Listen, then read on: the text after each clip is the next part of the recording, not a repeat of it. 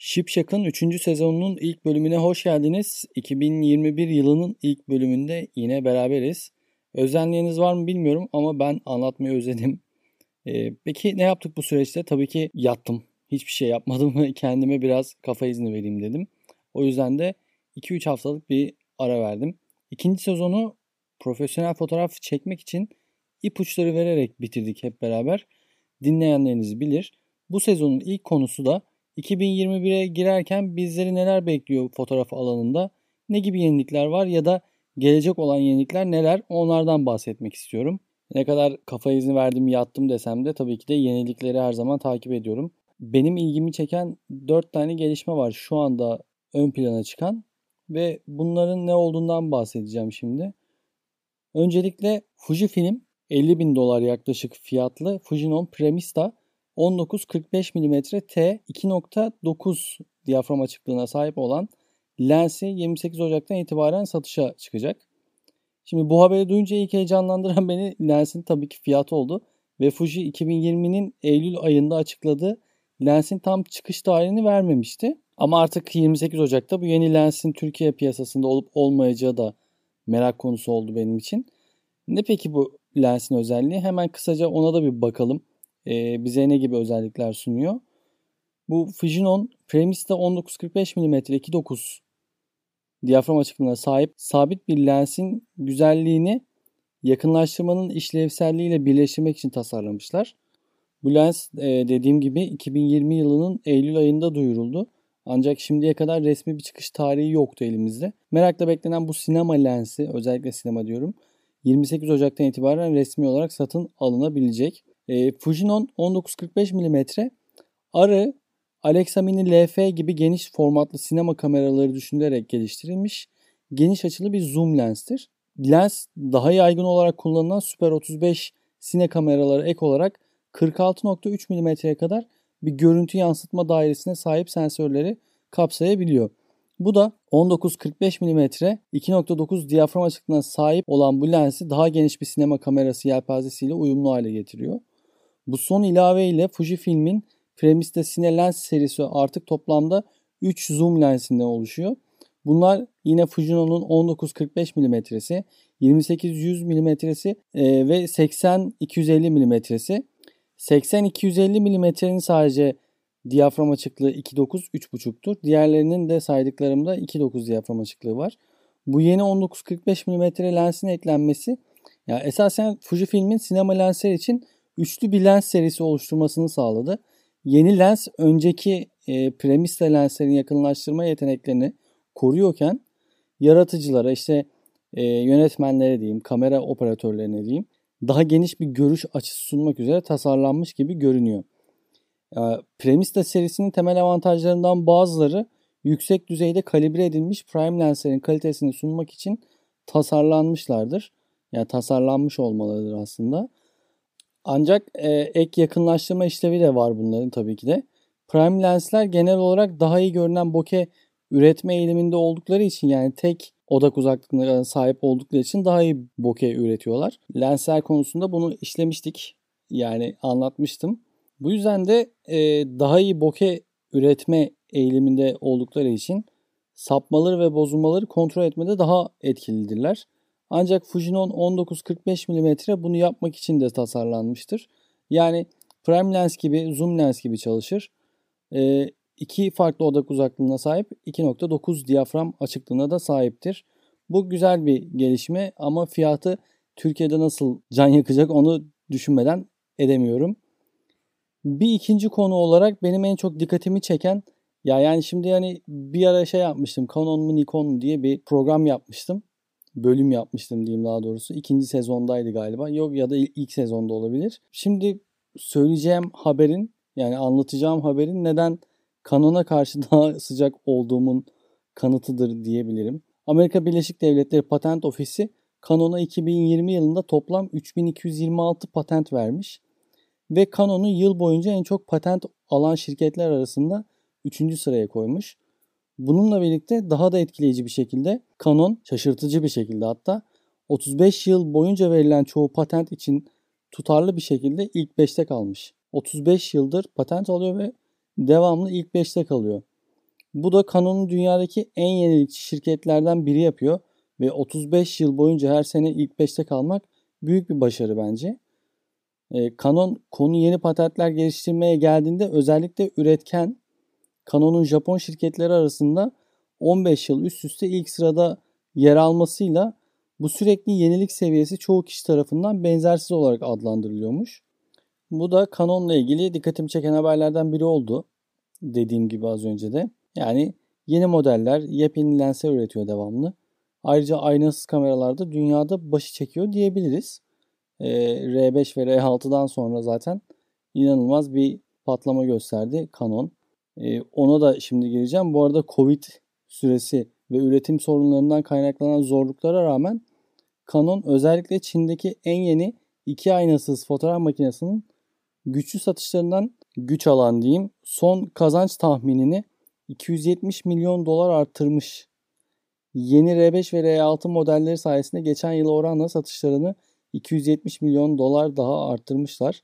Ya bu kadar patentin karşılığı alınmış gibi gözüküyor sanırım. Umarım teknolojiyle beraber daha da farklı, daha da iyi ürünler görürüz Canon'dan. Yine Fujifilm'den devam edeceğim ben o zaman. Fujifilm GFX 100S 27 Ocak tarihli söylentilere göre çıkış tarihine yaklaşırken bir dizi sızıntıya maruz kaldı. E, şimdiye kadar önümüzdeki orta format kameranın Fujifilm X-T3'e benzer 3 yönlü eğimli ekrana sahip olacağını ve yaklaşık 6000 dolar civarında oldukça rekabetçi bir fiyata sahip olacağını duymuştum. Bununla birlikte bazı son sızıntılar kamera gövdesini çevreleyen ve görmeyi bekleyebileceğimiz bazı ayrıntılara ışık tuttu. Fuji söylentilerine göre e, Fujifilm GFX 100S görünüşe göre D-pad olmadan gelecek ve görüntüleme üreticisi bunun yerine bir joystick ile değiştirecek. Yani çok enteresan. Bu D-pad olmadan joystick nasıl olacak merak ediyorum ben de. Kameranın üstünde bir üst LCD olacak. Ancak üst plakanın sol üst tarafında da sadece bir kadran olacak. Bir PSAM kadran olacak yani. Bu arada Fujifilm GFX 100'e sabit bir vizöre sahip olacak ve Fujifilm GFX 50S'te bulunan humpback olmayacak. Bu bilgilerin doğru olup olmadığını görmek için Ocak ayının sonuna kadar beklememiz gerekecek anlaşılan ama şunun şurasında zaten 2 hafta gibi bir süreç kaldı. Bakalım nasıl olacağını göreceğiz biz de bu yeni modelin. Şimdi benim çok dikkatimi çeken e, JP Morgan isimli bir fotoğrafçının yaptığı bir IMAX lens. Hiç IMAX lensle çekim yapmayı düşündünüz mü? Ya da bunu gördünüz mü bilmiyorum ama bu fotoğrafçı sokak portreleri için kullanmış bu lensi ve görmeye alışık olduğumuz balık gözü lense yakın ama daha farklı görüntüler elde etmiş. Şimdi IMAX lensi iWorks Entertainment adlı bir şirket tarafından üretilen bir projektör lensidir. Şirket 1985 yılında kuruldu ve şu anda Simex iWorks Entertainment olarak biliniyor. Bu arada lensin kendisi 180 derecelik inanılmaz derecede geniş bir görüş alanına sahip. Morgan'da merceğin en üç kenarında dursalar bile merceğin bir figürü yakalayacak kadar geniş olduğundan bahsediyor. Bununla ilgili de bir video yayınlamış YouTube'da. İlgilisi için meraklar için YouTube'dan bu videoya bakmalarını tavsiye ederim. E, eğlenceli de bir video olmuş. JP Morgan IMAX Lens yazarsanız büyük ihtimalle denk geleceksinizdir YouTube'da. E, Sony'den bir haberim var şimdi de. Sony tam kare aynasız kameralar için üstün hızlı Prime serisine FE 35 mm f 1.4G Master ekledi. Bu yeni lens sokak ve genel fotoğrafçılık için klasik yarı geniş odak uzaklığı sunuyor bize. Ve f1.4 maksimum diyafram açıklığı sadece ekstra düşük ışık kapasitesi değil sığ alan derinliği ve bokeh de sunacak bize. Bu geniş açılı bir mercek için oldukça değerli bir özelliktir. Çünkü geniş veya yarı geniş açılı çekimlerde bile derinlik hissi yaratır. Ee, Sony serisindeki diğer 3 35 mm sabit lensi birleştiriyor. Yani 3 tane 35 mm sabit lensi birleştiriyor. Bunlardan ikisi Zeiss'ten kompakt bir f2.8 lens ve hızlı bir f1.4 optik. Ve Sony'nin kendi 35 mm f1.8 G lensini bu birleşimin içine alıyor. Bu arada bu da tabii e, lens üretim açısından güzel bir gelişme. E, bütün teknoloji devlerinin aslında şu zamanlarda baya bir sıkıntı yaşadığını biliyoruz hepimiz. Sonuç olarak Sony böyle bir lens geliştirmiş ve çok güzel bir kullanım deneyimi yaşatacağına eminim bunun. E, son olarak bence en güzel haberlerden bir tanesi bu. Aynasız fotoğraf makinesi kullanıcıları özellikle Türkiye'de çoğunlukla Nikon Z serisi ve Canon R serisini tercih ediyorlar. Ama bildiğiniz üzere Canon ve Nikon'un aynasız modeller için ürettiği lensler inanılmaz cep yakıyor. İşte DSLR kullanıcılarının da en büyük avantajı Sigma, Tamron gibi lens üreten firmaların lenslerini daha ucuza satıyor olması. Buna karşılık Sigma, Sigma CEO'su ile yaptığı yeni röportajın ardından yakında hem Canon RF yuvası hem de Nikon Z yuvası için lens üretmeye başlayabileceklerini duyurdu. Ee, bir süredir Sigma'nın Canon RF sistemi veya Nikon Z sistemi için lens ürettiğine dair söylentiler vardı. Ancak şimdi Sigma CEO'su Kazuto Yamaki bu söylentilerin resmi hale getirilebileceğini doğruladı. Icam Management Review'da yayınlanan bir makalede Kazuto Yamaki daha az kamera satılması bir lens satın almakla ilgilenen daha az potansiyel müşteri anlamına da gelir diyor.